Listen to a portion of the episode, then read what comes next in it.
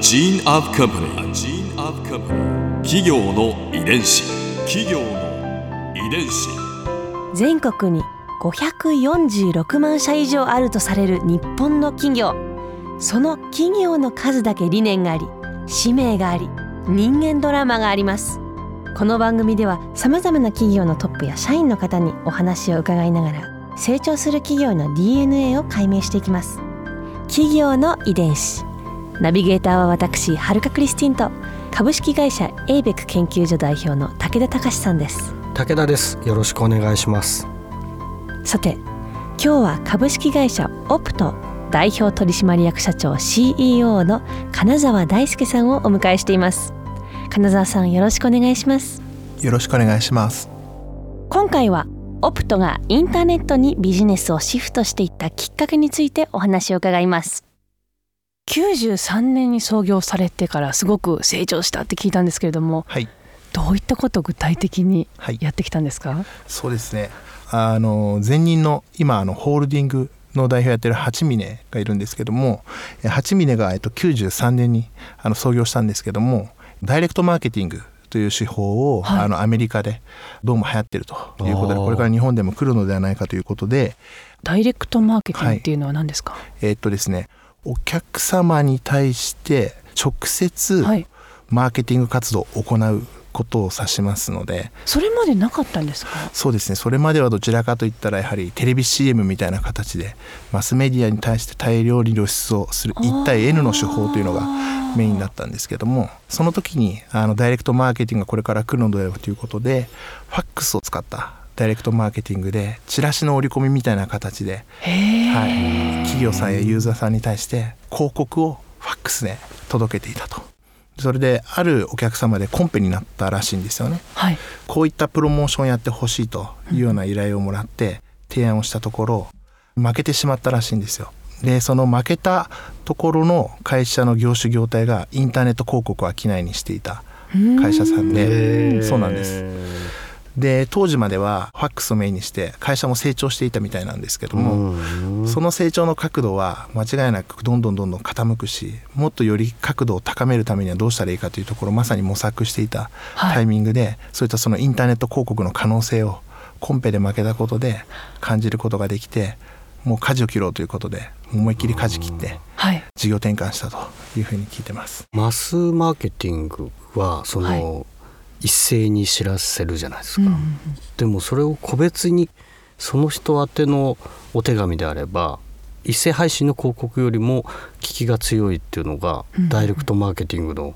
考え方コンセプトだったんだよね。今まではやっぱりその手紙で郵送してたわけだけどそのコストっていうのはすごい高いから、うん、かかりますね。いつ送るのだけでしょ？切手代がかかるじゃない、はい、がファックスが登場してこれをダイレクトマーケティングに活用したらそのコストが今までのその一人一人に送っていた郵送コストが抑えられるっていうんでなるほど。スピードも速いです、ね。うん、スピードも速いし、でそういった事業を始められた方がインターネットと出会ってより早く。そうより早く、ね、より安くっていう、うん、まあ、そういうこう発想をインターネットから得たということなんですよね。そうですね。具体的にインターネットでどのようなことをやられてるんですか、はい、あの我々はあの e マーケティングというふうに e マーケティングはい。クライアント様の企業の課題っていうものがあるんですけどもその課題をインターネットという、まあ、デジタルの世界でどんなことをしたら解決できるかということを考えて実行するのが、まあ、我々が捉えている e マーケティングなんですけども。例えばどういうふうに？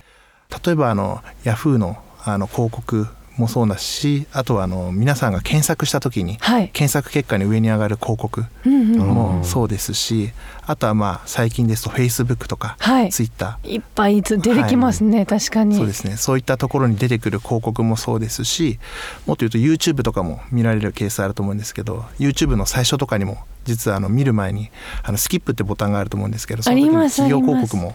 そういったそのあらゆるあのメディアさんとかサービスの中に必ず広告っていったものがついてるんですけども、はい、その広告を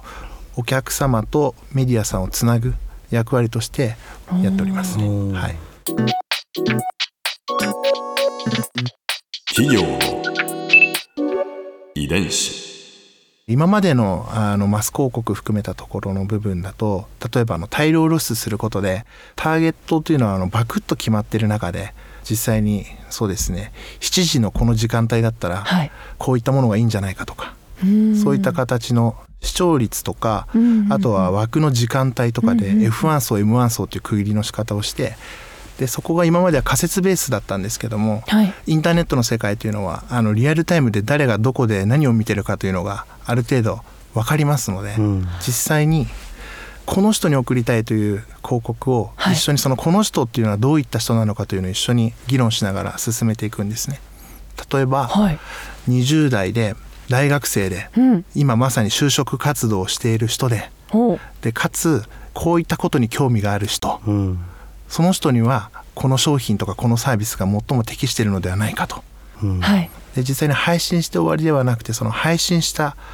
結果ですねこういう課題が出たとか、こういうところがまだまだ改善できる余地があるよねっていうところがまたデジタルの世界って数値が見えますのでわかるわけですよそうですよね。ねブログをやっていても、はい。昨日は何アクセスだってわかるま私たちでもわかるぐらいだから、きっといろんな細かいことがデータが出てくるんですよね。なので分かりやすい話言うとその我々が、はい。あの想定していたターゲットにアプローチしたら実際にどれぐらいの申し込みや問い合わせが来たかも分かりますし実際に見てほしいページの閲覧ページの滞在時間も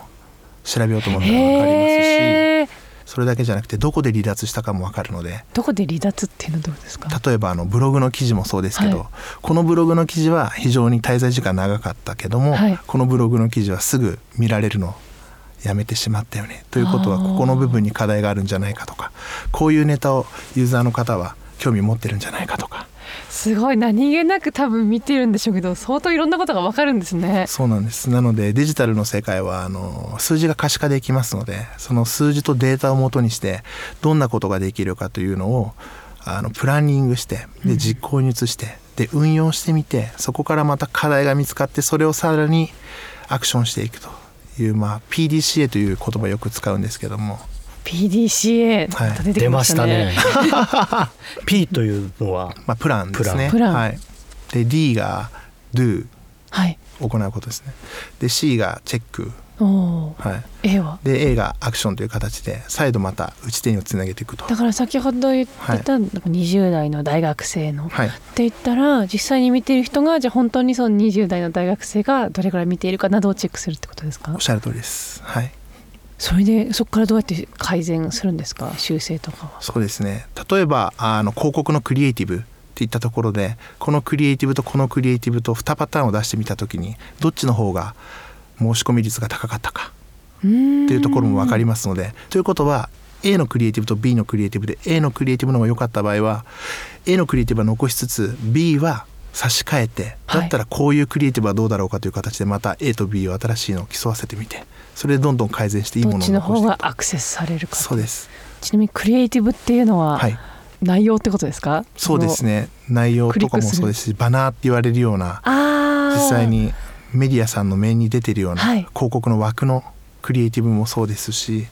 その後クリックした後のそのリンク先でのページの構成とかも全部クリエイティブってクリエイティブそういったところ全てをですね改善の余地がたくさんあるわけですね。あじゃあ常に常に改良していっているって状態なんですね、そうですね。はい。ここで春風ビューポイント。今回金沢さんにお会いして印象に残ったのは金沢さんのお人柄です。明るいだけではなく情熱とバイタリティを持った方だからこそインターネットという日々変化を遂げている業界でお若いのに社長として活躍しているんだなと感じました。正直 IT 業界の方なのでもっとクールで理論攻めされるのかなと思ったんですがそうではなくすごくソフトな語り口調でたくさんの人に好かれる方なんだなと思いました。きっとだからこそ短い期間で社長になられたんでしょうね。企業の遺伝子。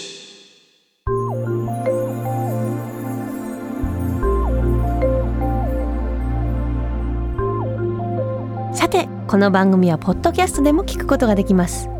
番組ウェブサイトにアクセスしてみてください。アドレスは www.jfn.co.jp スラッシュ ki です。それではまた来週お耳にかかりましょう。